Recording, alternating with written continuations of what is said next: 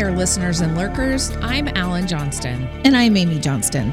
and we're so happy that you're joining us for The Last Aisle. This week, we'll be covering the 2011 movie You're Next, directed by Adam Wingard and written by Simon Barrett. This movie involves many actors and directors associated with the mumblegore horror genre, including Ti West, Joe Swanberg, Adam Wingard, and Amy Seimetz.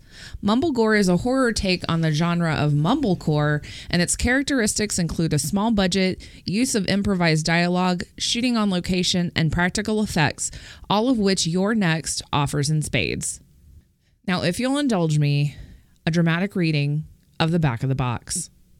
When a gang of masked, axe wielding murderers descend upon the Davison family reunion, the hapless victims seem trapped until an unlikely guest of the family proves to be the most talented killer of all.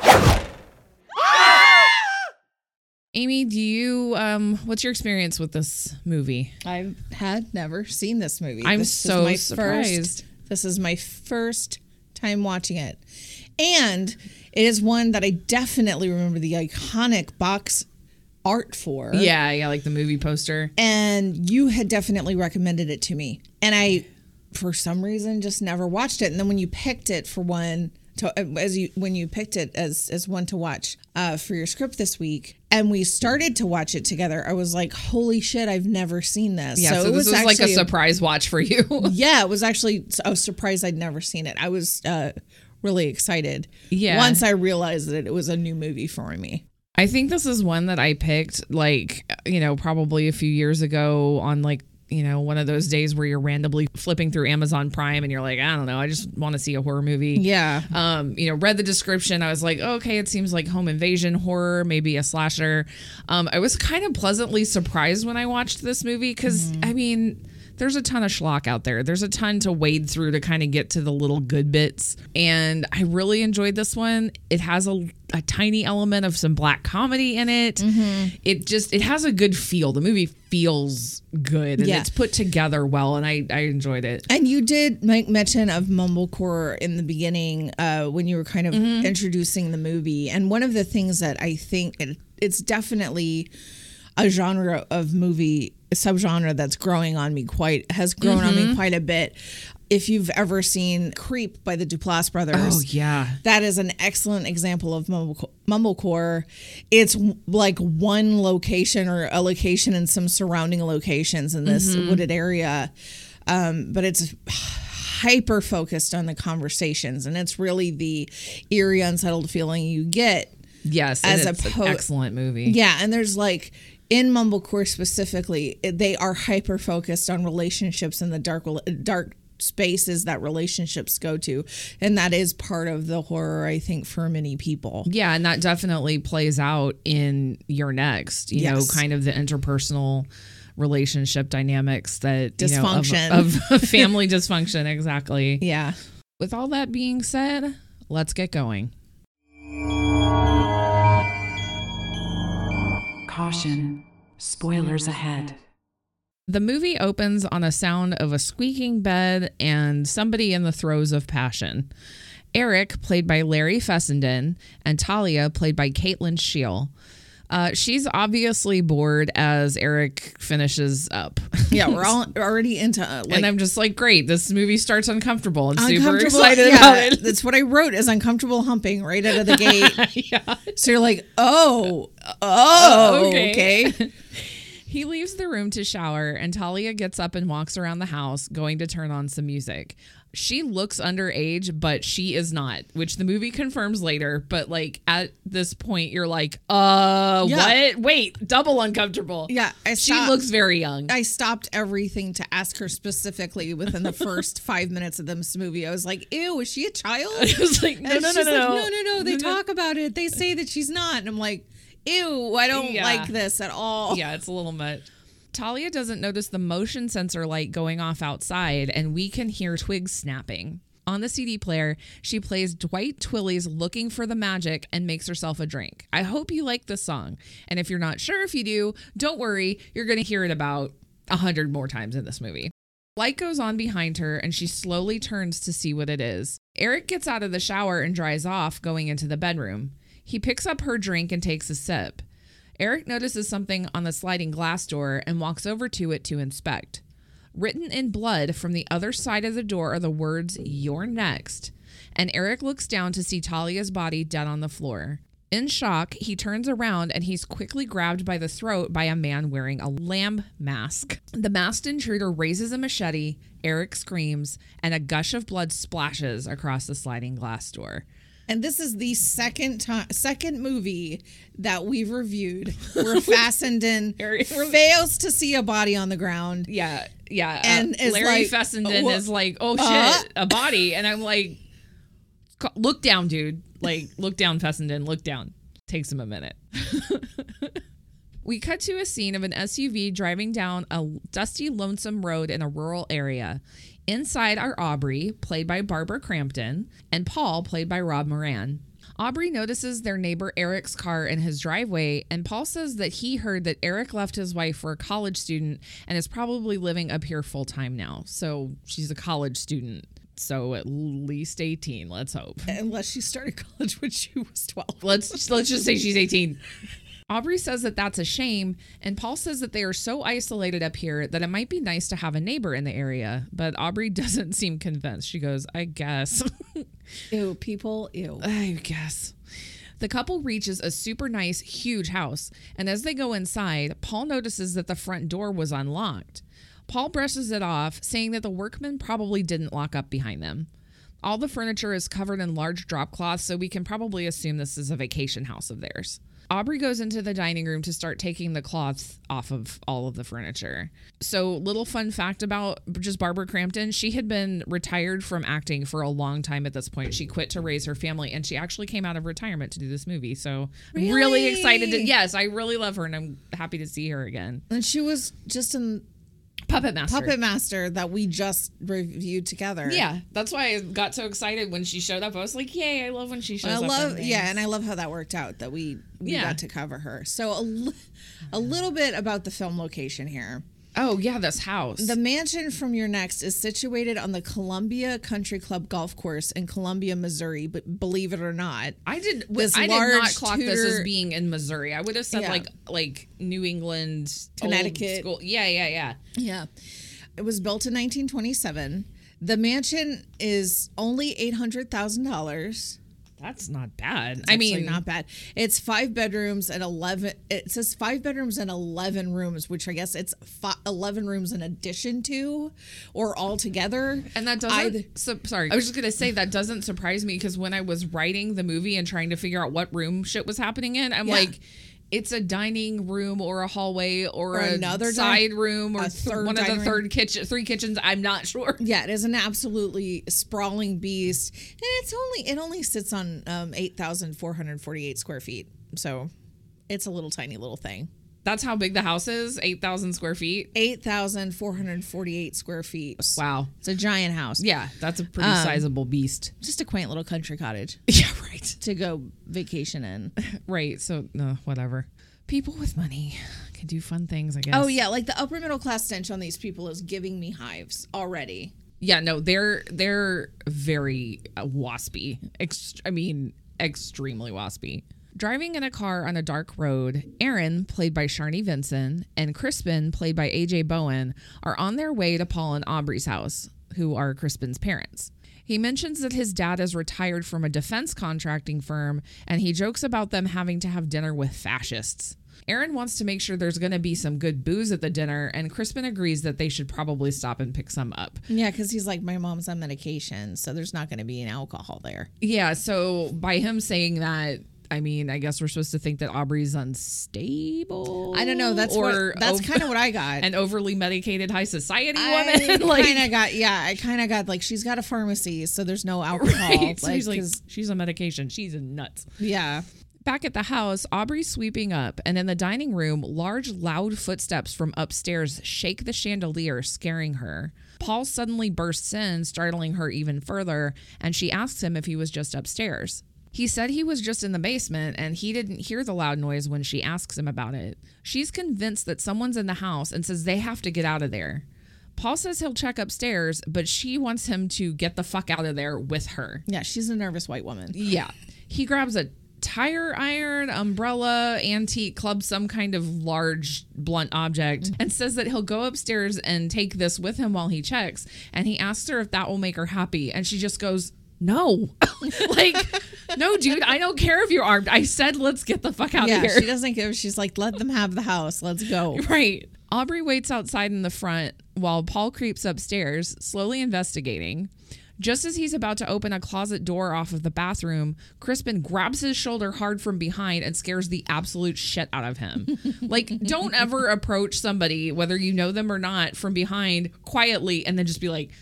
like right on their shoulder. You're mm-hmm. gonna make them piss. Like it's just gonna. Or happen. they're gonna beat you down. right. So some, you're gonna get peed on or a fist in the face. is this is Texas. They'll just shoot you here. Oh God, yeah, I know. Crispin says he doesn't want to be a big downer, but asks his dad why mom is crying in the driveway. So it's such a great start to a family weekend. Mom is- why hey, is mom nice to see you. Why's mom crying? it's, it's great. Paul sighs and tells Crispin to come with him, and they both leave before they can investigate the closet. Once they're downstairs, the closet door slowly creaks open. So Somebody is in. this Somebody is in this house. Outside, Erin is comforting Aubrey, and Paul introduces himself to Erin while Crispin hugs his mother. Aubrey's embarrassed for acting stupid and scared, and Paul and Aubrey go inside while Erin and Crispin stay outside, amused at whatever the hell is going on. Mm-hmm. She's like, I feel so silly. And I'm just like, if you only all would have listened to her. Mm, right. Erin and Crispin are about to go to bed, and Erin asks about the house. Crispin says it's his dad's retirement project, but really that just means that he hires other people to work on it. Yeah. Erin says that Crispin is lucky to have parents like that, but he doesn't seem so sure. Crispin says that his brothers and sisters will be there in the morning, and they haven't all been together in a long time, so it should be interesting. Erin asks what that means, and Crispin like half smirks and he goes, "Uh, "You'll see." And I'm just like, okay, I guess he is um, not really super into this family reunion idea. Yeah. Uh, they snuggle up in bed together and they go to sleep. Aubrey's in her night clothes, wandering around the house, getting ready to wind down for bed. She heads into the kitchen, pours herself some water, and takes a pill. And in the reflection of the outside window, we can see a white animal mask come into view from outside, but Aubrey doesn't see this. She turns off the kitchen light and leaves the room. I love that kind of like.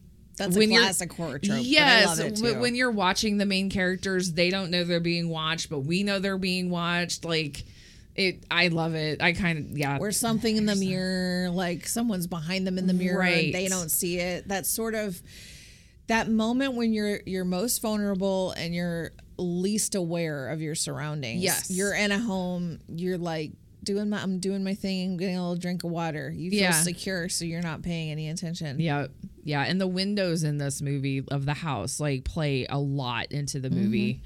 Crispin's eyes flutter open as we hear distant talking elsewhere in the house. It's morning, and he heads downstairs to find Erin talking to a couple of people in the living room discussing kangaroo boxing. It's probably worth mentioning here that Erin has an adorable Australian accent, so that's probably why they're talking about kangaroo boxing. Right, because I'm assuming the yeah. The man that she's talking to is Drake, played by Joe Swanberg, who is Crispin's brother, and the woman is Kelly, played by Margaret Laney, who is Crispin's sister in law. Drake and Crispin playfully, but not quite so playfully, box with each other, and we can see here that Drake is a total dick. yeah and that's what that's what i was gonna say uh earlier is that like he is probably the one who brought up Uh, kangaroo oh, yeah, like, boxing yeah. he has no tact no, he's like, Oh, you're Australian. Have you ever fought a kangaroo or like stabbed a koala bear? Like, he's just. He's one of those dudes with no tact, and you totally see that more through this movie. Imagine your most imagine your most like ridiculous depiction of a trust fund baby Mm-hmm. who probably went to an ivy sc- ivy league school because he's a legacy he's that kind of Yeah, dude. he totally trades on his name, like his last name, and like doesn't do you really. know who my father is kind of shit yeah but like totally has no self awareness that he's being tactless and a dick. Like he's he just doesn't like have what? to be he doesn't have to be No, dad'll he take just care of it gets to be himself. Um, Drake gives Crispin shit for being chubby, so like he's yeah, completely awesome. Erin looks at a family photo on the wall, and we can see that the family consists of the parents, three brothers, and a sister. Erin wanders into the kitchen to find Aubrey washing dishes and asks if she can help with anything. Just real quick about that picture. It is the most unhappy any family like I've ever seen any family look at a picture. Every, well, like, everybody's smiling, but they're obviously very like plastered on, Oh. and they're so generic. This looks like a photo mm. that came with the picture frame. Like it's yes. Well, I don't know if the picture frame is like a haunted wasp family that is like going to take over your. it's just it's very like it. staged and very fakey fakey. I do not like it. Aubrey initially says no, but then remembers she's out of milk. So she asks if Erin will go to the neighbor's house and see if he has any, and Erin says that she will. That would have been like my deal breaker because I'm so afraid of like I'm already in a house full of new people, and you want me to go meet another new person? and ask them for something. I think I'm, Hi, you don't know me. I'm sorry. I have to break up with you because I you're gonna make me do things. I I'm just, not. I cannot do that. I cannot social with other people for you. yeah, that's a big I'm no. here. I'm staying here until we leave. do you have a dog I can talk to? Because that would probably be ideal for oh, me. Oh, yeah. Blessedly, this house is free of animals. Blessedly. Yes, blessedly. We don't have to we- see any animals go through anything. I know because if there was a dog, the dog would die, and we're we will cover that at some point yes, in yeah. movies. Oh, well, it's funny that we're talking about dogs dying because the original opening scene for this movie was not supposed to be Eric and Talia. It was supposed to be an old man who lives nearby who finds his dog dead. No, The I guess the studio saw it and was like, yeah, no, I no. And so they rewrote it, which thank God, God. because like I was like if honestly if the movie had opened that way, I I don't know I don't know if I'd be as into it. I know would have turned me off completely, and I'm just like, not the dog, not the cat, not Yeah. the animal. Yeah. Um Humans are fine. Kill all the people you want. our priorities are spot Well, on. it's the horror movie. I came here to watch that. I did Yeah. not here come here to watch my my animals get hurt. Yeah. Outside, Drake and Crispin are inspecting a piece of furniture that their dad's working on, and Erin stops to say how wonderful they all look together, and she uses her digital camera to snap a photo of everyone. Paul tells Erin to join them, but she says Aubrey asked her to run to the neighbors to see if he had any milk. After she leaves, Drake makes fun of Crispin's relationship with Erin because, of course, he does, and he heads inside to check on his wife. Not before being like, it smells real good, Dad. Like it's gonna be real good. He's such a fucking kiss ass, and Oh. I want him to die first. Can he die first? Paul asks Crispin how the bid for a fellowship turned out, and Crispin said not well. He didn't get it. Paul plays kind of a dickish dad because he he like basically says here that it's Crispin's own fault he didn't get it. yeah, we he, see the family dynamic like he has that um upper middle class i'm gonna say conservative probably just given what his job is like kind of dad yeah, and like like expects his sons to be successful in their own right is not really going to give him much of a leg up until yeah. yeah, it- that's kind of obvious. Yeah. And we know, um, we find out later, like Crispin's a professor, he's a Yeah. teacher. And so, I mean, I kind of feel like Paul might be the kind of guy that's like, teaching's not a real, pro- like, Those who can't do, do, teach. teach. Right. So, yeah, it's, it's just a moment of like, oh, God, okay, so you're that kind of guy. Yeah. Back inside, Drake walks into the room where he and Kelly are staying and he sees that she's just gotten out of the shower. She starts to poke fun at Erin, saying that maybe she's one of Crispin's students and that her accent is really grating. But Drake is not paying any attention to this and tries to take off Kelly's bra. She says that she's not feeling it, and Drake gets frustrated, asking her if she has any Vicodin, and she tells Drake to check her purse. So these are awesome people Oh, we're with a casual drug habit. Snow head snaps snaps the skateboard. No, so he's like, we're not gonna. So we're not gonna. We're not gonna smush. Fine. Do we have drugs? Right. I don't want to feel anything. I, I either want to feel everything or nothing. And since I can't feel everything, I'd rather feel nothing. Yeah. Erin walks down the road to mm-hmm. Eric's house, and outside we can hear that the same song from the night before is playing loudly on the stereo. She knocks on the door, but of course nobody answers. We can see Eric's dead body sitting on the couch, but Erin doesn't notice it, and having no success, she leaves. Later that evening, outside the house, Amy, played by Amy Seimetz, greets her mother and introduces her to her boyfriend Tariq, played by Ti West. Other brother Felix, played by Nicholas Tucci, also greets Aubrey and introduces her to his girlfriend Z, played by Wendy Glenn. She gothily smokes a cigarette, silently watching Aubrey through her thick black eyeliner. Yeah, she's she's like definitely giving too cool for school vibes. Oh my god, she's got like She's this like, "I cannot be perfectly blunt black bob and she's like smoking a cigarette and Aubrey's like, It's so nice to meet you. And she's just is like, "Huh," like gives like a half smile. I'm like, oh, okay, so that's great. Everyone heads inside and Amy squeals and runs over to hug her brother Crispin. She introduces Tariq to everyone and introductions are made all around. Paul offers to start pouring people some wine, and Aubrey just says how much it means to her that everyone is there together. It's like a typical mom, like, Mom, my whole family. Like, she's being really sweet and genuine. Yeah. A bit later, the entire family and guests are sitting around the table to have dinner, and Paul asks them all to bow their heads for a prayer. Nobody looks particularly thrilled about it, but they all grab hands and listen as he talks. This is another moment too where where Drake is a total kiss ass because after his dad says amen, he's like, and thanks mom and dad. Like Yeah, he's yeah, such yeah. a wiener. Yeah. Which also this kind of sells that you're like, okay, this is like they're that kind of family. Yeah. Yeah. I'm uncomfortable in this room. Yeah. Oh God. Just being in that room is my horror movie. It's, um, it's Completely. instant migraine. Yeah. Once the prayer is over, Drake asks Tariq what he does for a living, and he says he's a filmmaker. Drake says he doesn't think he knows any filmmakers, and Tariq says he's had a documentary play in an underground film festival. And Drake is like, "Does that mean they play the the movies underground?" I'm like, an underground such a fucking idiot.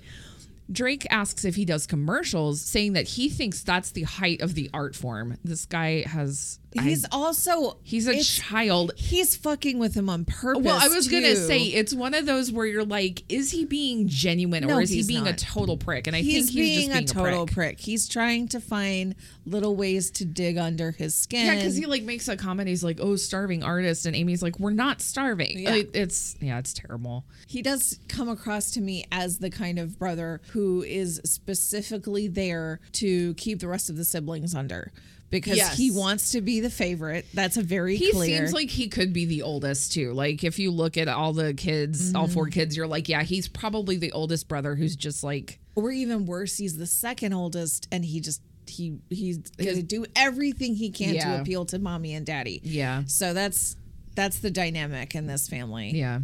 Drake then turns his attention on Erin and Crispin, and he asks her if she's still in school. We know what he's fishing for here. She says she's finishing up her master's, and Crispin says that Erin used to be his TA, but she quit because they thought that that relationship was inappropriate in that context. Under his breath, Drake says, That's a little unprofessional. but Crispin calls him out, asking, uh, What the hell did you just Yeah. say? Drake acts all fake injured about it, like, "Well, I, you're did the- I say? What did I say? You're the one that said, Mom, did I say? Oh my God, like, why are you so bent out of shape?" They get into a really annoying and uncomfortable sibling argument at the table while Paul and Aubrey try to get them to calm down, and everyone else just looks awkward. Yeah. Tariq, who is also very uncomfortable, stares out the window to try to avoid the confrontation, but he catches something out the corner of his eye. As the brothers continue to argue, devolving into insults, Tariq gets up and walks over to the window to see more closely. He says, What the fuck is that? And the window breaks. Before we get into this action, because I know that something is coming here. Yeah. a little bit about family dynamics. I just have to say to you across this table right here, thank you so much for not being this kind of asshole family to me. I know. I and Look, and likewise. I'm sure there's li- lo- I'm sure there's lovely listeners and lurkers out there who have not the best relationships with their siblings and I'm sorry if that Yeah. I'm definitely genuinely sorry if that's you don't have a good relationship. I know that I can't e- cannot even imagine No. what that must be like. Thank God we are not the type of people that are like overly um competitive Yeah. for family attention, mom and dad attention, or like being the best one, or coming in a, coming out ahead, or getting mom's money, or getting Yeah. dad's money. This is just Oy, oy, oy. Yeah, it's bad. The whole stressor in the beginning of this, like the first 30 minutes of this movie, is just family tension. Family Yes. tension. And a- family tension. A lot of the conversations um, they said were improvised, like when the brothers are sitting there arguing, and you know the parents are trying to stop them and whatever. A lot of those. Um, a lot of it's impro- improvised Mm-hmm. from arguments that they had within their real families. so like, Oh, God. and that's one of the characteristics of Mumblecore is using improvised dialogue. So they probably are like, I, I don't know, they fight here about whatever, Whatever. and so they just kind of let them go. So it does. The movies feel more authentic in They that really way, and this really did see. I was like, I don't like this. Like this feels a little too real. Yeah. So, one by one, while the boys continue to yell at each other, everyone quiets down and looks over towards Tariq, who is standing there making odd little grunting noises. Tariq's hand suddenly flies towards his face, where a fucking arrow is sticking through his entire head. He falls to the floor, and Amy screams in realization of what happened. Mm-hmm. The room is now thrown into utter chaos. Mm-hmm. People dive to the floor. Z and Felix run out of the room. Everyone's screaming. It's a complete mess. Another arrow comes through the window and goes through a chair. Amy tries desperately to wake Tariq, but he's very dead. Drake tries to get Aubrey away from the window, and another arrow comes through and hits him in the shoulder, and like in the back in the shoulder. Erin crawls under the table and pulls Aubrey down to the ground. Wait, just a minute. So right here, after the arrow hits him, mom is like just standing in the middle, like screaming bloody murder in the middle of all this. Yeah, she's just standing up. petrified and standing and screaming. And she's kind of me. I think if I was hit with this situation, I would be frozen in fear. I don't know what I would do. I am a freeze. I know if it's fight or flight, I'm either flight or freeze. I'm probably freeze. And it, w- oh God, I don't, I won't make it. I, yeah, I don't know. Erin crawls under the table and pulls Aubrey down to the ground. Nobody has a cell signal. Felix mentions that whoever this is must be using a jammer, and Drake calls him a low life for knowing what a jammer is. So like they're still fighting. There's a guy dead on the ground. And he's like, "You're fucking low life. You know what a jammer is." he has like a bolt in his shoulder, and he's like, yeah, and he the- takes time out to like just be tell his like, brother. "You suck. You're on the dark web. I hate you." so, so funny. Another arrow comes through the window. Erin's shouting commands and she tries to guide everyone out of the room, telling them to hold up the dining chairs and use them for cover as they run past the window. Aubrey's useless, but Paul runs with her to the other room behind a chair. Erin is the last one to run out, and an arrow pierces her chair, and she dives into the other room with everyone else. Drake wants to pull the arrow out of his back, but Erin says not to and to just put pressure on it. Dude, okay, Erin was already giving me like kind of Zoe Bell vibes because of the Yes. axe in the beginning. Yes. But she seems real adept at like treating field wounds and dodging bolts already. Yeah, because she literally screams, "Go, go, go!" And I'm like, "Are you in the military? like, what the I know. shit?" I'm like, there's secrets about there's secrets about Erin. yeah, something is definitely up there. Drake begs for the Vicodin in Kelly's purse, and he takes a huge mouthful of pills. so I guess, like, yay, drug habit. Erin and Paul look out the front door to see if they can see anyone, but they don't. Felix suggests that someone makes a run for one of the cars so they can drive for help. Everyone argues over who's the fastest, and Amy, Amy starts crying because nobody believes her that she's the fastest. She's like, why does no one believe in me? She's like such the baby of the family, the only girl of the family. That's what I can be fast too. that is what I mean about the moments of comedy in Yeah. this movie. It's like I feel like this movie, if Ready or Not had a cousin, like the it's like they are very similar. This one's way like darker, I but have it's so fucking funny. I have comparative thoughts definitely on this. and I will- Okay, I we will, can get save to them 'em. to the end, but like, Yeah.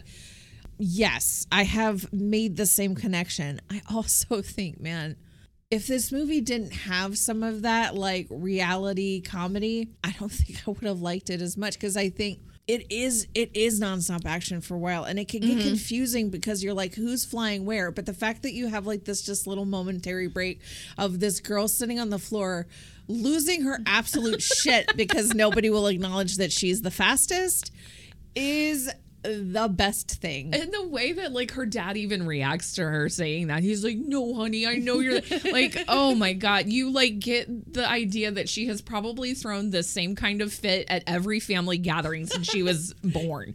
Like nobody's paying attention to me. It's Maybe so that's great. why there's no alcohol in the house because she has a glass of wine and then she gets upset. Oh, maybe.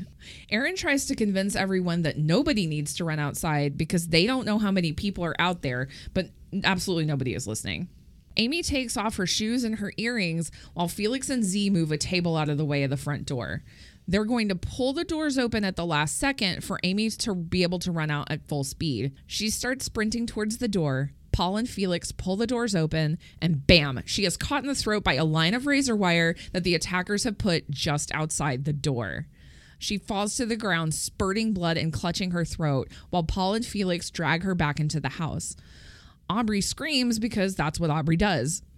Crispin, Erin, Felix, and Z look on horrified while everyone tries to help Aimee, but she dies. Yeah, that shit did not work. I know. I felt bad too because like she spells her name in the movie the same way you do, and she was the second one to die. So And she had that, she was like the little child and she was upset that nobody would acknowledge that she's the fastest. And then she got her throat cut.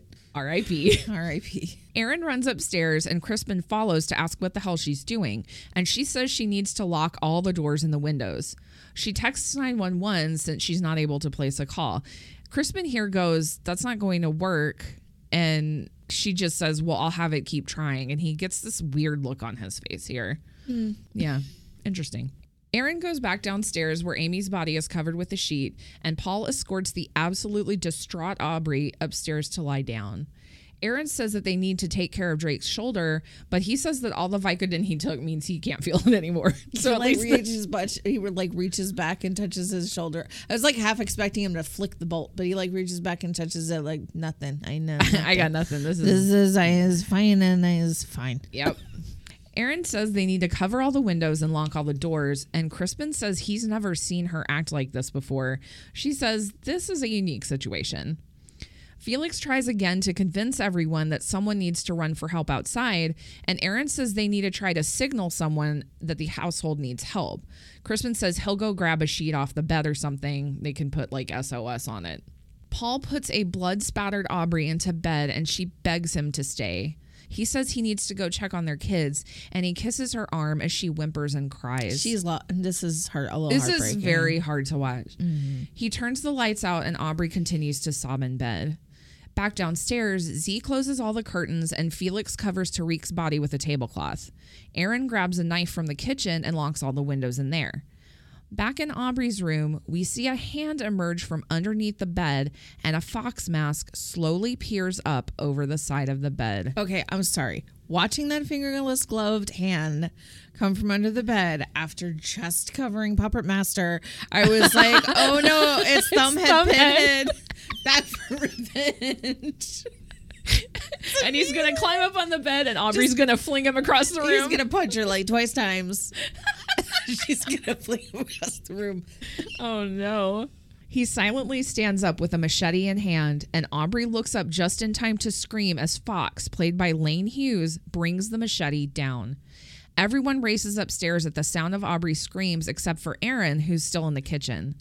As she goes to lock the final window, a hand breaks through the pane and grabs Erin by the hair. She takes the knife she's been carrying and stabs it through the hand of the tiger masked attacker, played by the screenwriter Simon Barrett. She retrieves his- Holy crap! I didn't even not even realize that that was him. Why did I not realize that was him?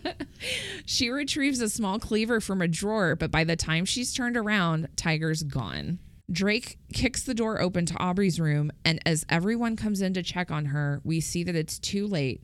Aubrey, dead in bed, machete embedded in her forehead, and the words, You're next, scrawled in her blood on the wall beside her. Mm.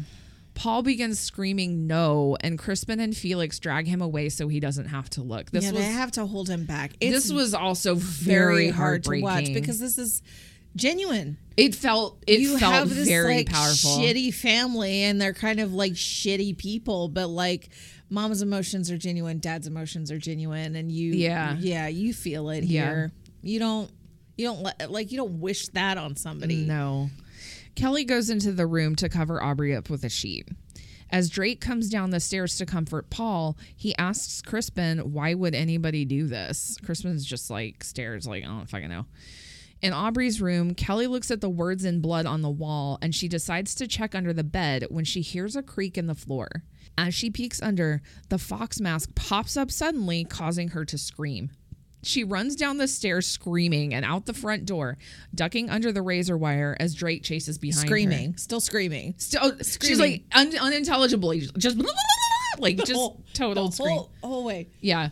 The arrow in his back catches the wire, injuring him further, and he yanks it out of his shoulder. He holds up the arrow to stare at it and then passes right the fuck out on the front porch. He's just like, ah, Shock. and yeah, drops. done. Yeah. Kelly runs away from the house through a wooded area, screaming her fool head off. We see another masked figure with a crossbow on his back step out from behind a tree and follow Kelly's voice. Back inside, Erin is tending to Drake's now arrowless wound, and Z says that maybe they should run for it since Kelly made it. I reiterate, she's pretty good at dressing and like checking and Oh, Erin? first aiding up Oh, on yeah. She just knows her absolute everything. Crispin says he's going to try to make it to a car so he can bring it to the front door and then that, that way they can get everyone out of the house. Erin really doesn't want this to happen, but she hands Crispin her cleaver and tells him to go ahead and take it. Crispin leaves out the front door and Erin shuts it behind him. Kelly approaches the neighbor Eric's house, the stereo's still blaring the same song. I really hope you like this song by now. Through the sliding glass door, she can see Eric sitting on the sofa from behind him. She begs and pleads to be let in, but she suddenly catches a reflection of a white mask in the window behind her. The lamb masked attacker, played by L.C. Holt, punches her in the face, knocking her through the glass door and onto the floor inside. Kelly crawls across broken glass while Lamb slowly stalks behind her.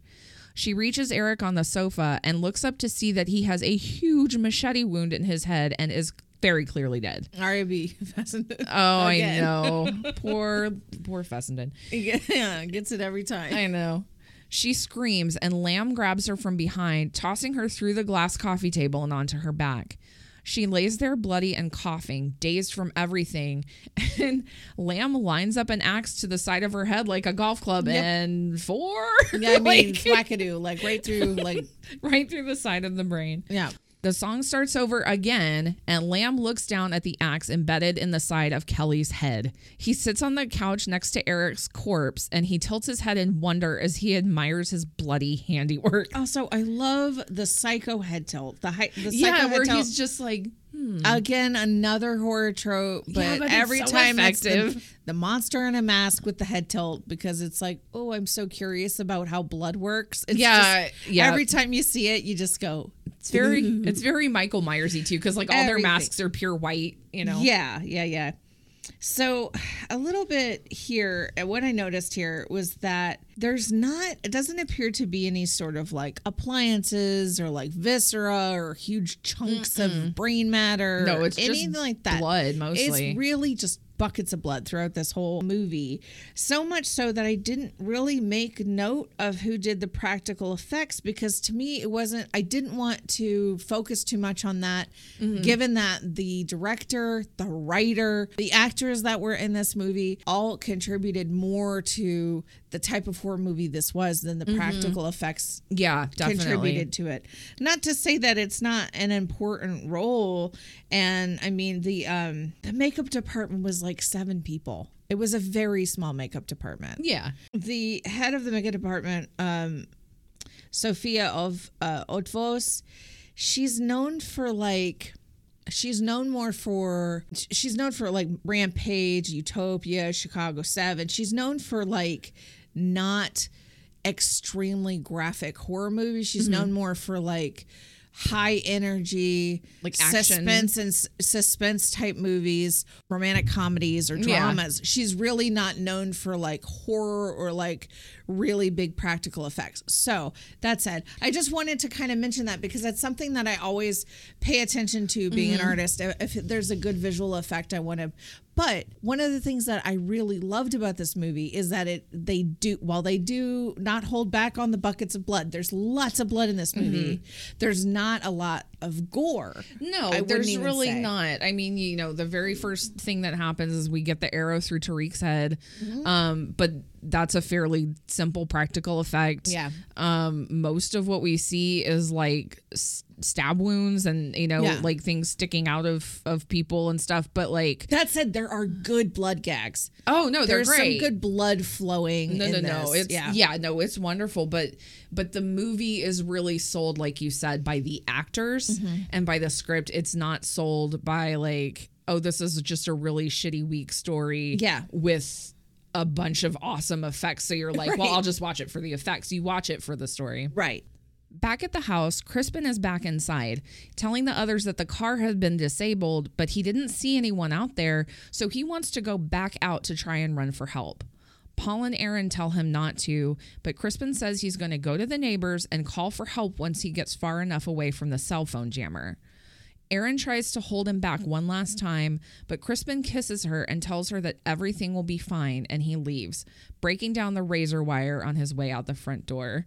It or it must be piano wire because it actually makes like a little piano note sound like he's like "Dung." Interesting note here. Crispin seems like awfully confident that everything's going to be okay. And I just like, you kind of expect him to be pretty like meek, mild dude. And for him mm. to take control here, it's kind of like Yeah, this and, like, little sweet moment. between her and reassuring. Erin and Yeah, stuff. you feel like she truly implicitly trusts him here. He's like, look, it's going to be all right. So it's a tender moment. Yeah. Erin tells everyone that it's safe to say that at least one of them, meaning the attackers, is inside the house. She goes to pick Drake up, and Z and Felix help, and they hide him behind some curtains while he's completely passed out.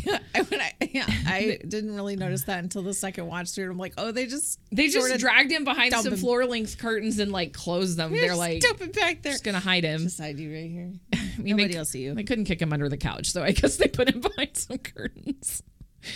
Erin asks, What room is the safest for them all to be in? And Felix says that all the rooms have windows, so he recommends the basement.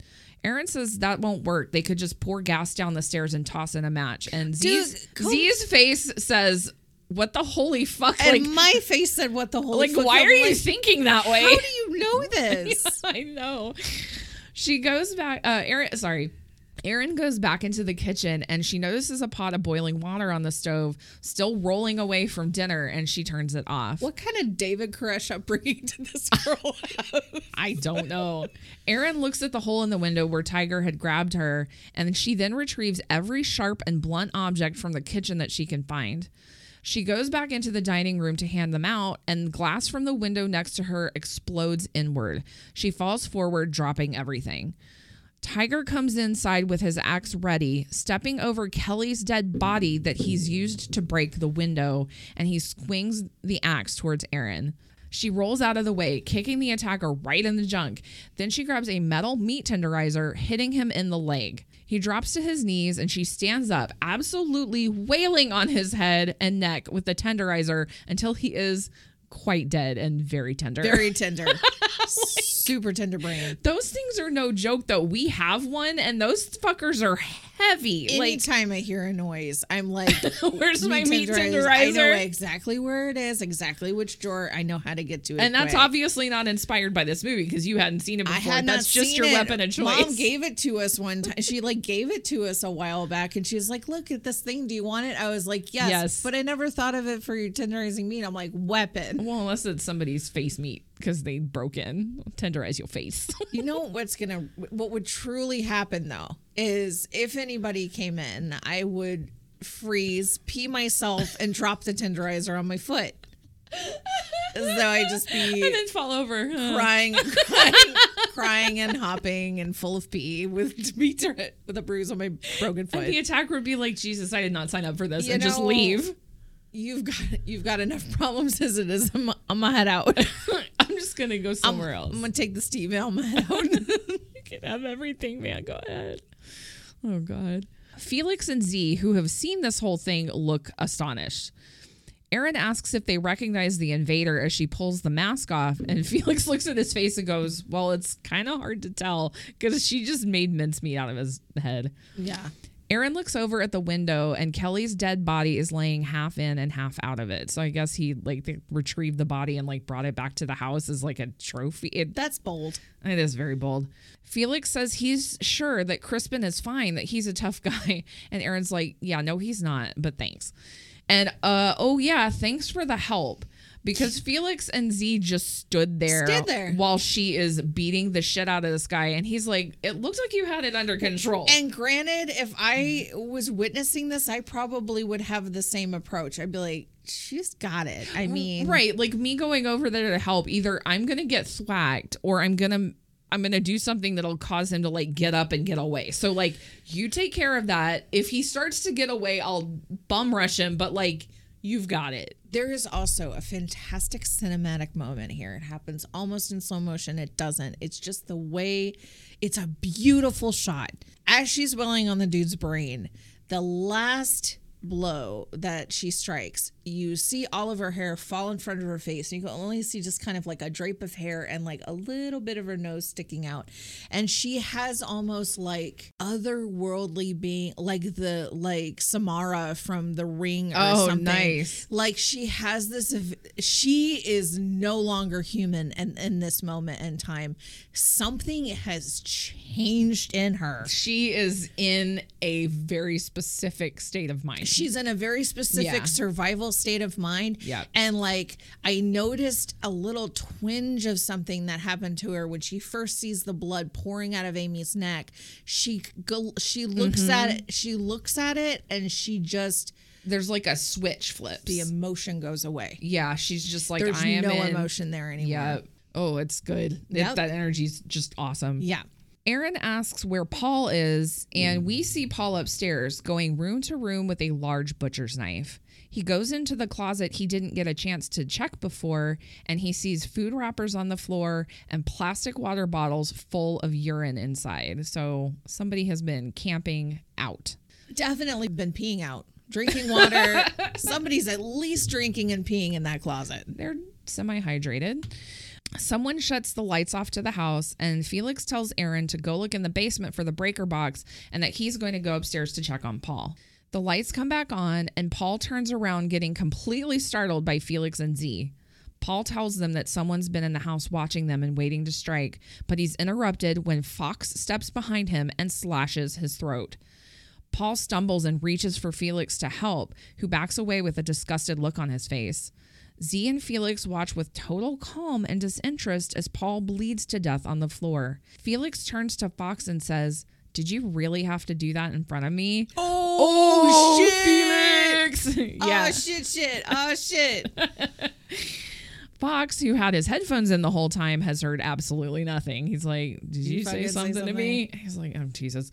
Felix leaves to the bathroom to wash his dad's blood off his face, and he stares at himself in the mirror in a now I must reflect on my dastardly deeds. Who am I? moment of Oh, self reflection. Yeah, like, there's this moment when he like the blood sprays on him, and he's like, Ugh! Like, Yeah, he- that's what I mean, like- he like recoils in this not even disgusted way. It's almost like a How a- dare you bleed on me? Like a blo- like a bug landed on him, or like dad puked on him. He's like, ah, like yeah, no, "Ugh." his dad. You watch Paul like reaches and kind of like brushes his hand across Yeah. his uh, Felix's face, and Felix is like, "Don't fucking touch me! Ew, get it off, get it off. You're dying. That's just that's Ew, nasty." dying is gross.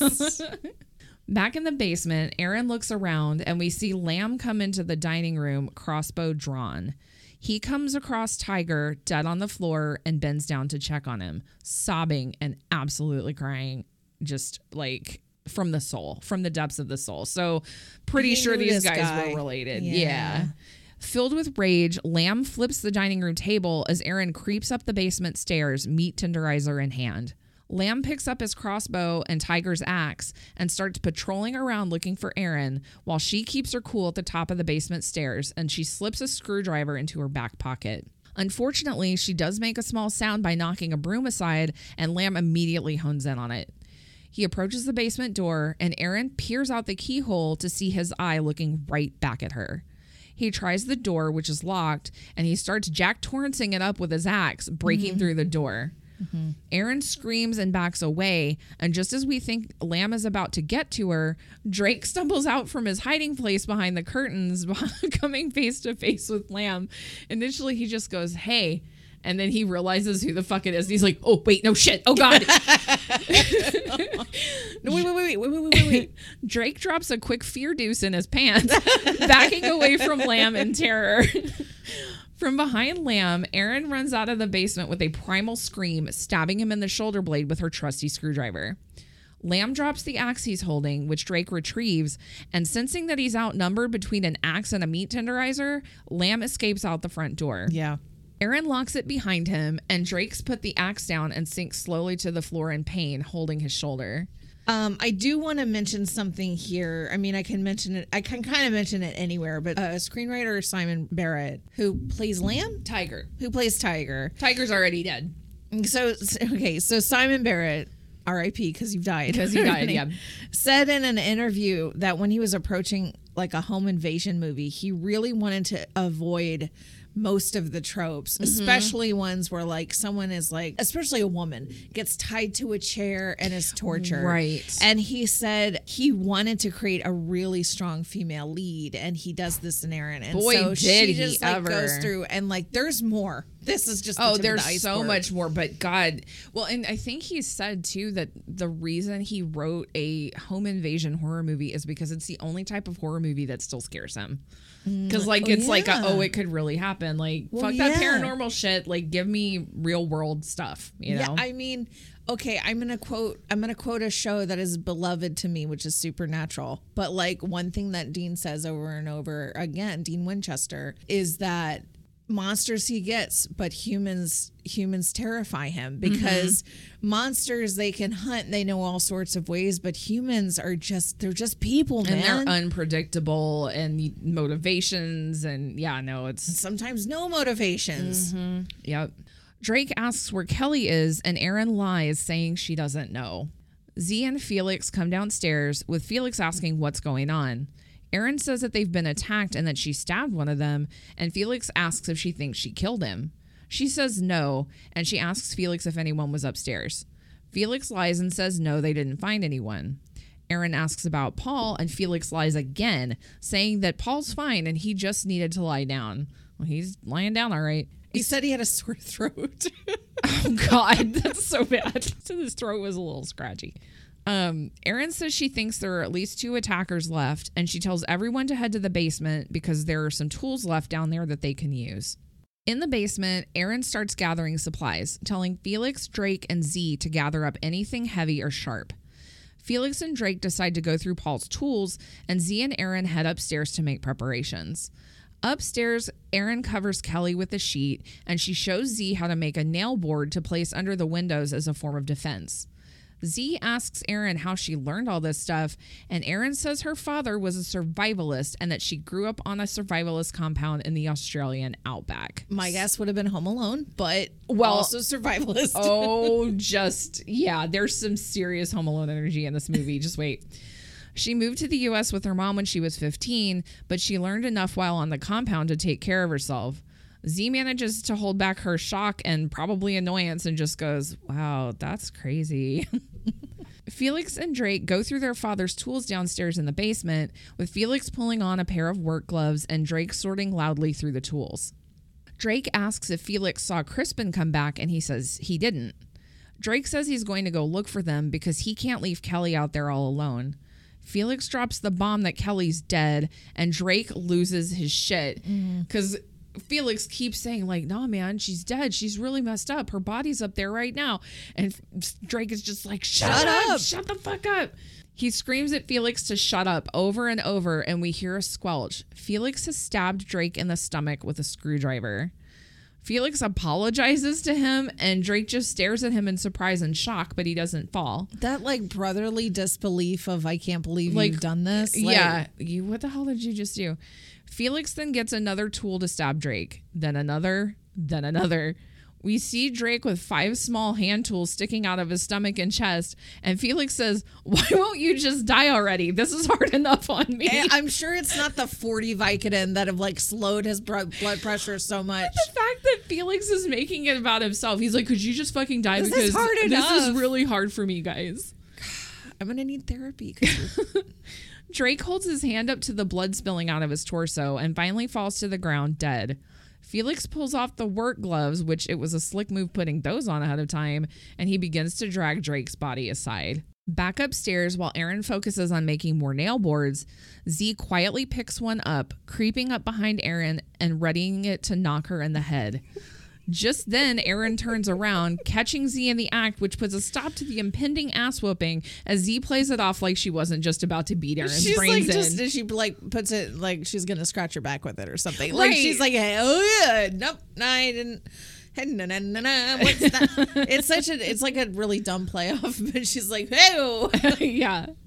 Erin tells Z they should probably make one more nail board and says she's going to head upstairs to check on Paul. Z says that she can check on him instead, obviously to stop Erin from finding Paul's dead body, but Erin suggests that they should go up together. Z says, That's okay, I'll stay downstairs and make another board. Erin tells Z to be careful and heads upstairs with her trusty metal meat tenderizer. Do you think she suspects anything at this point? I don't, you know, I couldn't Part of- tell. part of me would say no, only because she is so focused on the survivalist aspect of it that I don't know that and she hasn't yet discovered Paul, so she hasn't yet seen Paul. right. And so I think that at this particular moment, she's just like survive, survive, survive, protect, protect, protect. I don't think she's she's Yeah. quite keyed in. Yeah. that'll change in a second. Yeah. While Erin creeps up the stairs on high alert, Z walks over to the front door and opens it a crack. So she's just like leaving, literally leaving the door open for these guys to get in. Yeah. Erin reaches the bedroom upstairs and comes across Paul dead on the floor. As she inspects him, we see one of the attackers slowly emerge from the darkness behind her, machete at the ready. She senses this and whips around, flinging the meat tenderizer at him to throw him off kilter, and launches herself out of the second story window and onto the ground outside. This is fucking baller final Oh my God. girl energy. Like, sure. oh my God. She's just like, uh, hmm, what's the best way to escape? I'm just going to jump out a fucking window. Okay, and I have things to say because um I don't mean to brag, Oh boy. But you throwing yourself out a window? but I fall a lot. and it is not Yes, e- it is not as easy as it looks to fall right. Like she falls I mean she she lands wrong because she falls on a piece of glass, like it's like four inches long or whatever, sticking out of her leg. But other than that, man, she lands really good. And how do you like fall and not brace yourself and break all of your limbs? I just don't know how. Well, I don't I'm sure she didn't do her own stunts, but whoever did her stunts, I'm like, yes, excellent, excellent fucking job. It was Zoe Bell. No, I don't know. No, it was not Zoe Bell. I looked. I would know. I feel like I would know. If Zoe Bell was involved. Yes. We're gonna watch a Zoe Bell movie soon. Oh, yes. Erin is very slow to get up, and we can see that a huge piece of glass is embedded in her upper thigh. She groans and looks back upstairs at the window she just flew out of, and Fox pops right on out to say a silent and menacing, Hey girl, hey. Erin limps off into the woods, and we're treated to a long, agonizing shot of her pulling the glass from her leg by flashlight. It's like fucking ow. Ow, Does ow, it ow. does it give you that hmm, dig under the skin problem No. thing? Okay. Okay, so Just my yes, I will explain things, to everyone my squicky moment, Your like oh- your oh my no no. oh no no no oh, my oh no no moment is like say for instance somebody has a gunshot wound and somebody is digging it out and I can like see movement under the skin that makes me want to puke. I can watch throats getting slashed. I can watch bones breaking, compound fractures, any of that stuff, disembowelments, decapitations, nothing. But it's the mo- the moment and movement of like digging something out from under the skin because I can imagine the pain that that goes through. So like a lot of old western type movies like Tombstone has one scene where it's like they're digging a bullet out and I'm like nope, I'm fucking out. I can't watch it. Mine's infection Yeah. of any kind. Um, but this so but this didn't do that. She's pulling it directly out, straight out. All right. I know it must hurt. Oh my god, but this didn't quite trip that trigger for me. She because she wasn't like, wee, I'm gonna play with if it. she would have like if somebody had stabbed her and was like rooting around with a knife or a blade or the glass, that would make me sick. just so just a little insight into the way my fucking weird brain works. Erin spots the screwdriver that she stabbed Lamb with laying on the ground, and she realizes she's probably not as alone among the trees as she thinks she is. you know, I didn't even just realize that till you just pointed it out. Just it's now. a really dark like it's dim like the lighting there is very dim and dark and it took me a couple of pauses to be like what does she notice and it's that screwdriver that she stuck in his back Ah, it just goes to show she's more observant than me. me Me. no i'm more observant than you She is. oh yeah I mean, you are too. I no mean, i'm not The average anybody human is more observant than I am. what color was his shirt? Not a clue. he had a shirt on Yeah. i thought it was a duck Uh, Erin hears footsteps approaching and she turns just in time to see Lamb pointing a crossbow at her and he lets a bolt fly. She manages not to get hit and she limps back to the house as quickly as she can, ducking behind a floor length set of curtains and tying off her wounded leg with a towel tourniquet. Lamb heads back to the house with the crossbow at the ready. He peers in through a broken window into the dining room and seeing one of the nail boards comes in carefully. He's kind of like, yeah, right. However, he fails to notice the second nail board right beside the first one and steps directly on it with a Daniel Stern and Home Alone level of pain and screaming as it pierces right through his boot and into his foot. Way more blood though, and And there are many more uses of the word fuck than I remember in Home Alone. Oh, like yeah, he's like, sure. fuck, motherfucker. Z and Felix, who are in Paul and Aubrey's bedroom, take notice of the screaming, and Felix asks Fox if he'll go check on that because seriously, what the hell am I paying you for? Oh my god. Fox looks completely disinterested, but he still heads in that direction. Felix sits on the bed and says that everything has turned into a huge mess. Z tries to comfort him, hugging his head, telling him that everything will be okay, and starting to make out with him. Felix says he's not really in the mood, because go fucking figure.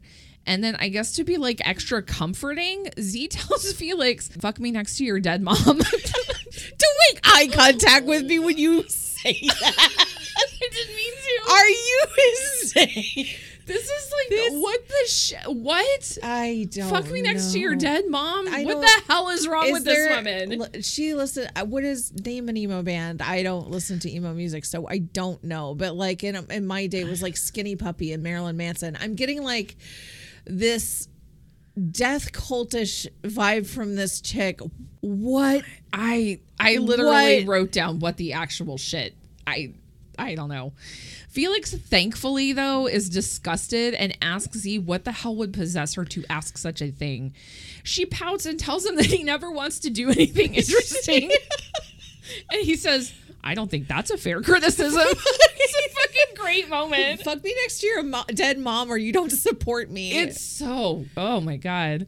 Felix storms out of the room and Z reclines on the bed next to Aubrey's dead body, stealing a ring off of the corpse and admiring it on her own finger. So she's got problems. terrible person. Very many problems. Felix heads down to the dining room where he finds Lamb on the floor, pulling his boot off to inspect his wounded foot. Felix yells at him, telling him that he doesn't want to put his DNA all over the place. Lamb tells him he'll clean it up later, just like the rest of this fucking mess. Felix is taken aback, saying he feels like Lamb is accusing Felix of fucking things up. He says that he just had to kill his own brother in the basement because they're getting their asses handed to them by some girl, and that for all the good they're doing, they should have just stayed outside with their crossbows. Erin, who is still hiding behind the curtains, overhears this and realizes that Drake is also dead and that Felix has killed him. Yeah. This means that with Drake, Paul, Aubrey, Amy, Tariq, and Kelly dead, and Crispin, who's gone to look for help out of the house, she is truly the final girl. Yeah, she really is. And like um listening to this moment upstairs, like it's seeing it from her eyes, it's like terrifying just terrifying realization of like, oh holy shit, they're behind this. Um, this family's gonna kill me tonight. But then when you hear Felix deliver this line of I had to kill my brother. You're supposed to kill my brother for me. Like, Right. I had to do that. Yeah. I had to do it. It was Oogie.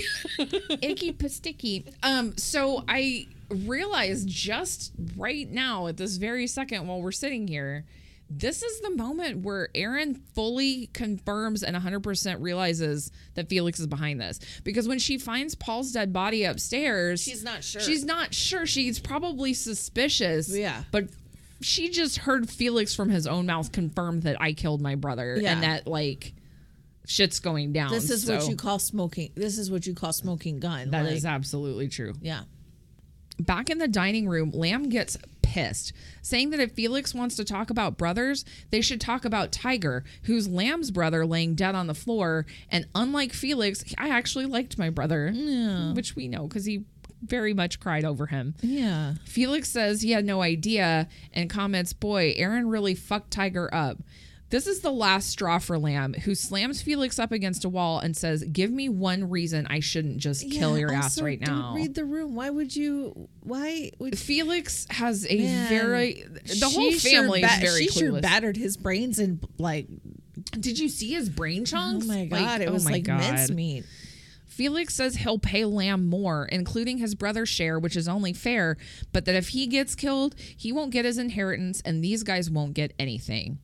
Lamb says that the money he gets better be enough to pay them, and Felix says, Would I even be doing this if it wasn't? I don't know. Would you? Maybe no. I, Probably not. Probably not, because they you're are a, money- weasel. Yeah, they seem money motivated. All of a sudden, a cell phone rings. 911 has sent a text message back to Erin's phone that the emergency text she attempted to send earlier that night has been received. This alerts everyone to her presence, and with his characteristic look of boredom, Fox rolls his eyes and says he'll go take care of her. Fox's whole mood is just like, Oh, I don't know, man. I just fucking shut up. Like, what do you want? Yeah, he's just like, I don't care. This is just a job. I took an edible earlier. He's very chill. As Erin hears footsteps getting closer to her, she readies herself in a punching stance, much like the kangaroo boxing she was talking about with Drake earlier, and Fox draws the curtains to find her. She punches him directly in the throat and limps slash runs out of the room, leaving him coughing and choking on the floor. Felix yells to everyone to go after her, and he, Z, and Fox hop into action to chase after, with Lamb limping behind them, grabbing the axe. Erin runs out the back door, but smartly hops right back into the house through a broken window, leaving Felix, Z, and Fox to run out into the yard in the direction that they think that she's gone. Lamb, who's slower than the rest of the group because of his stabby foot, steps onto the porch and looks around, but seeing that the other three are checking the yard, he decides to peek his head in through the window. Erin is lying in wait though, and just as Lamb's head fully clears the window frame, she stabs him directly in the cranium with a large knife. There's a lot of head stabbing. There's a, a ton of head stabbing. In Yeah.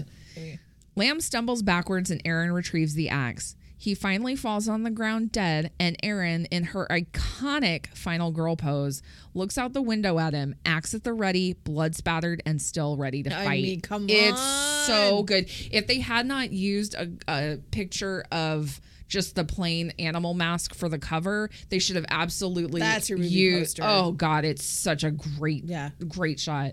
It's better than the ready or not, like wedding dress, whatever, whatever. I mean, that one's good in a in a more like campy way. This is just good in a like, oh no, man, she's gonna fuck shit up kind of way.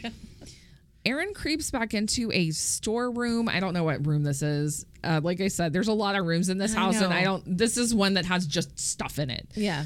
Erin creeps back into a storeroom with the axe, retrieving a brick and a spool of twine.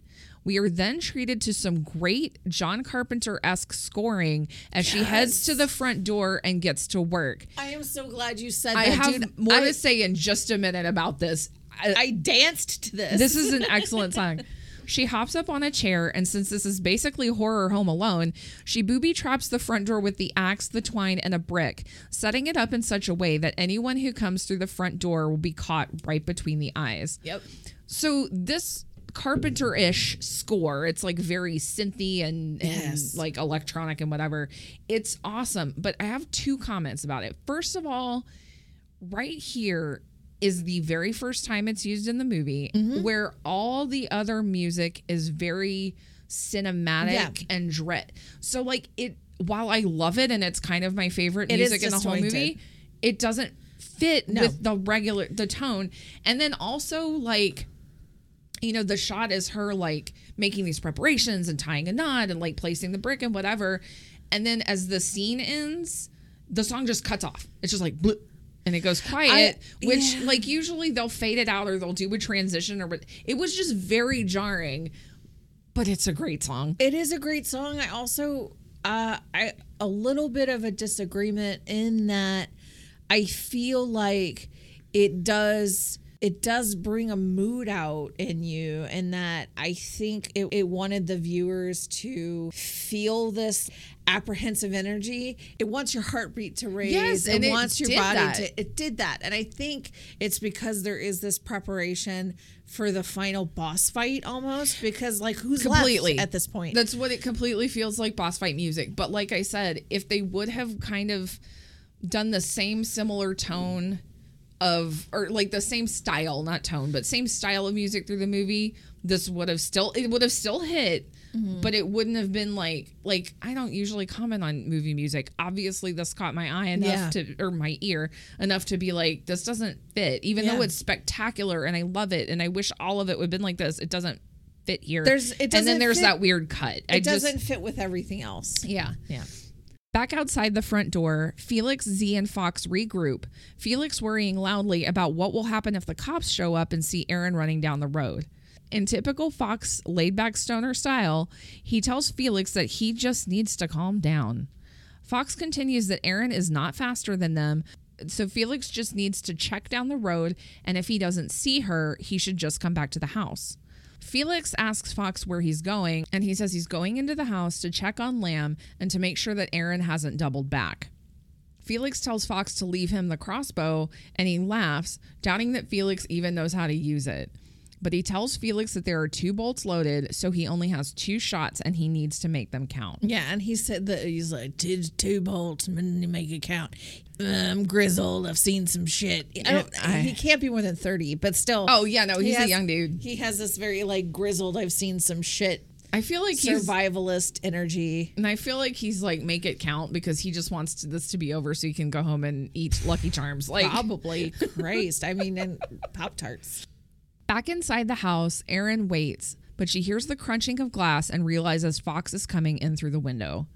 She heads back down into the basement, grabbing a piece of firewood to smash out all the lights as she goes to the workbench. This is also badass Final Girl as well because she's like the whammo, the whammo, oh, the whammo, all the way down the with hall. that piece of firewood. And this is we also get that same Carpenter type Yeah. music here as well. So it's like her preparation music. Yeah.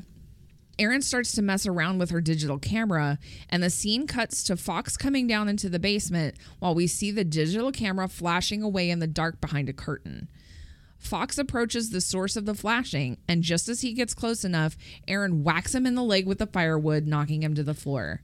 She stands up above him, beating his head in with the wood as we watch the action play out periodically by the light of the camera flash. Great shot. It's super gore. cool. It's Great super, shot super for cool. gore. Again, another very creative way.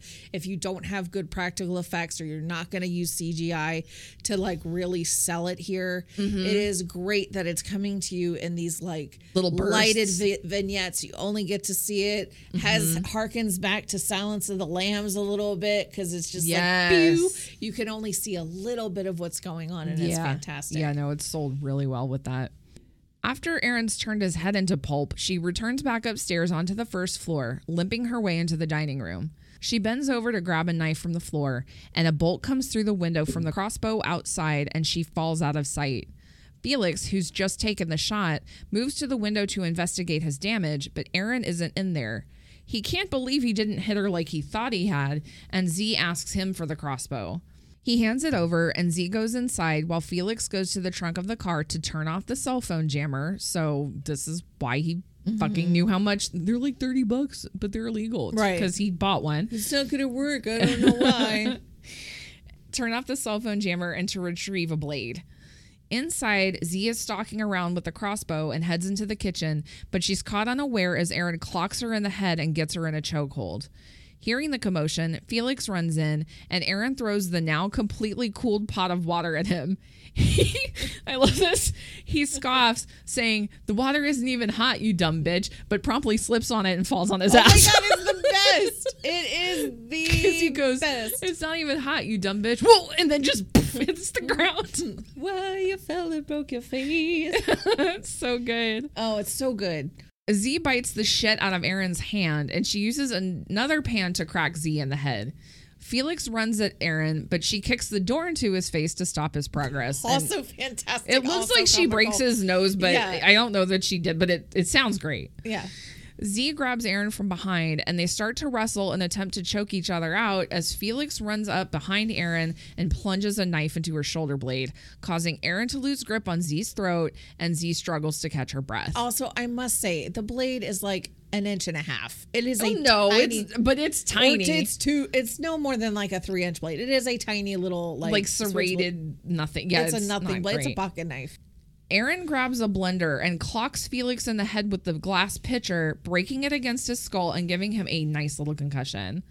As he falls to the floor, Erin takes the bladed part of the blender and stabs it into the top of Felix's head. She plugs it in, and in the most delightful and stupid shot of this entire movie, she turns Felix into a brain smoothie while he screams.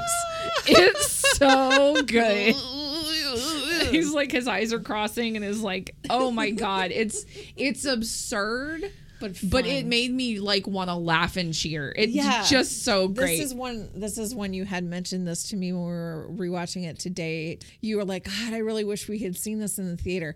This is one that mm-hmm. I know would have gotten cheers in the theater. oh yeah this would have gotten applause and fuck yes and everything else Z watches all of this happen in disgust as she coughs and wheezes. In anger, she gets up and readies herself to charge at Erin, but seeing this happen, Erin pulls the knife out of her own shoulder blade and stabs it directly through the top of Z's head. because she's fucking baller. Yeah, and it's yet another head stabbing. Like, this is a head stabbing movie.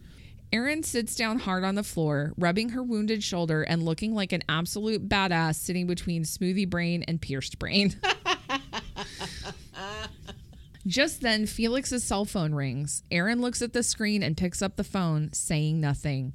We hear a familiar voice say, Felix, hey, is it all done in there or what? I saw my signal came back. Is it over? It's fucking Crispin. Mm-hmm. Erin sits there in shock, listening to Crispin whine about why he didn't help, how the blood was too much for him because he's, a, a pacifist, pacifist. and he just can't deal with the violence. fuck yourself. This guy's such a wimp. Uh. he gets annoyed that Felix isn't saying anything and says he's way too cold. He's coming inside. I'm chilly. Puss. Crispin enters through the dining room window, shocked at all the carnage and damage that he sees. I mean, because aren't there like eight dead bodies on the floor at this point? I don't know what room everyone dies in, but like there's like an overturned ta- there it's just chaos, absolute chaos. He continues to try to get Felix to answer him on the phone, and Erin enters the room holding Felix's phone to her ear. Busted. Mm-hmm. Crispin is seemingly relieved to see that Erin's okay, but seeing that Erin's holding a knife, he asks her where Felix is. She says she stabbed a blender into his head and killed him. and he just goes, Oh. I love that so matter And she, yeah, she's just like stabbed a blender in his head, killed him, and he goes, "Oh, stabbed a blender in his brain. I can't do it, Australian. no, I'm not even gonna try." Oh, he stabbed a blender in his brain. Y- You want to try that again? Take seven. Oh, he stabbed a blender in his brain. I did. No, that's Irish. You're getting further away. Oh shit. okay, continue. She says she cannot believe that Crispin's in on this, and he just kind of shrugs and says, "Well, you know how broke we are, right? Like that's a fucking excuse." I don't know. Erin says that he must have Yuppies. the worst. Erin says that he must have wanted her dead, and he swears, no, no, no. She was always supposed to survive. She was supposed to be the witness to everything that happened here, and it was a quote, very important part of his plan that she didn't get hurt. Crispin asks where Z is, and Erin says, yep, killed her too. And Crispin just goes, ah. He tries to apologize for things getting out of control, but he says that he had no idea she was so good at killing people, which is kind of weird, actually. yeah, it's like this is kind of your fault, really. Right. He says that had she reacted normally, Yeah. everyone but her would be dead, they'd be rich, and maybe off to vacation in Paris. And he says, maybe an engagement? Dude, Don't this is not the time to play this move, homie. Like, maybe I love you enough to marry you It's a if you just. non-apology. What the fuck? Don't gaslight me. Obviously, Erin is having none of this as Crispin continues to try to tell her that he's going to be a millionaire since he's now the sole heir to his family's estate. Erin just silently stands there in shock with tears running down her face as he continues to try to make his terrible case. She could quit her job, pay off her student loans, or he goes to jail and she gets nothing. I love this too. Well, I love hate it because it's so disgusting. He goes, "How would five hundred thousand dollars go to fix that problem of yours?" It's so Oh, it's- like let me give you my sales pitch of why this could be like. It is just Gross. commodity. I have, I will have money now, and money is everything. I can just like buy your affection and your cooperation, and it's skeezy. makes you taste bile. Erin cries silently as Crispin tells her that he loves her and that he promised he'd come back for her. She swiftly plunges a knife into his jugular and watches him as he sinks to the floor, spurting blood from his neck. he manages to croak out, Why? And Erin says, Why, the, fuck, not? And adds insult to injury by sticking a screwdriver right into his eyeball. Hell yeah! Oh my God. Hell Stand yeah. up and cheer. But suddenly, Erin is hit by a gunshot in the shoulder. The police showed up. An officer looks through a broken window, says fuck, and then goes to his car to call for backup and medical. Inside, a wounded Erin tries to pull herself up. The officer goes to the front door and opens it slowly and steps through. Oh no! Erin screams, No, don't, as the axe trap fires, dropping the axe blade directly towards the officer's head.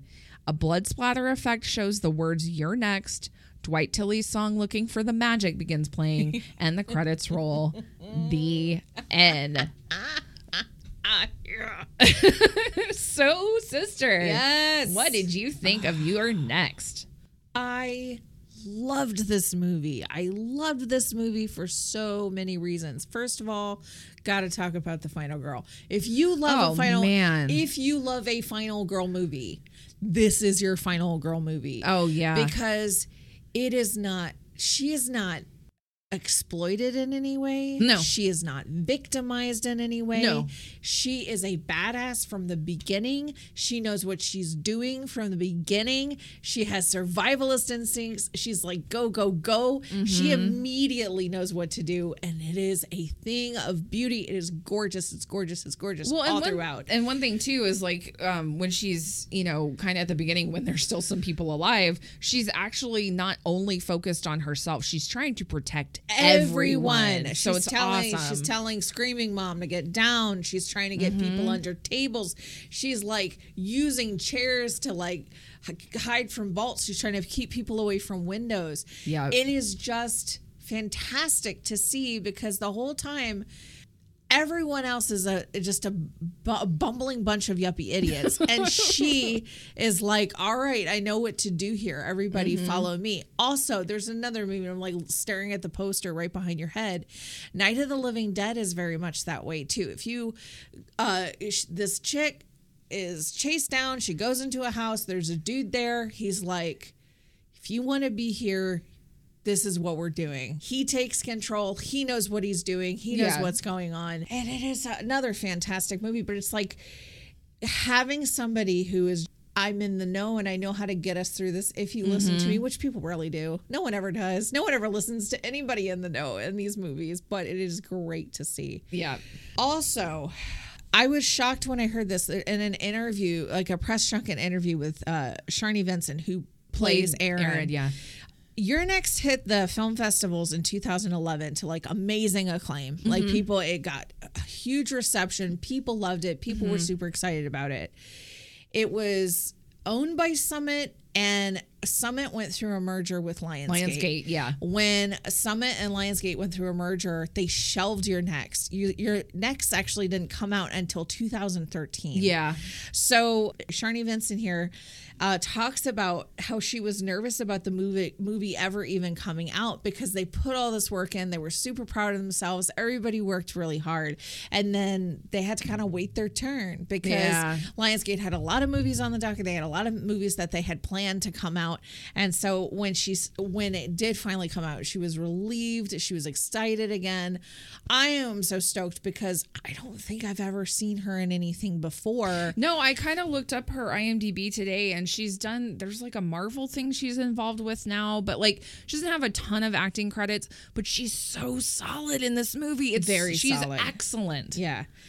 Um, there are so like there's so many oh fuck kills in this movie too. Mm-hmm. Like I don't find it scary, but it definitely gave me nail biting energy throughout the Oh, whole it's thing. tense, yeah. And there were some very unexpected uh, unexpected twists to a pretty tired premise of like Yeah. the home invasion or like family stuck together and somebody's gonna yeah. So it was wonderful to see this kind of movie resurrected in that way. Yeah. And I think that's definitely to the screenwriting and the direction.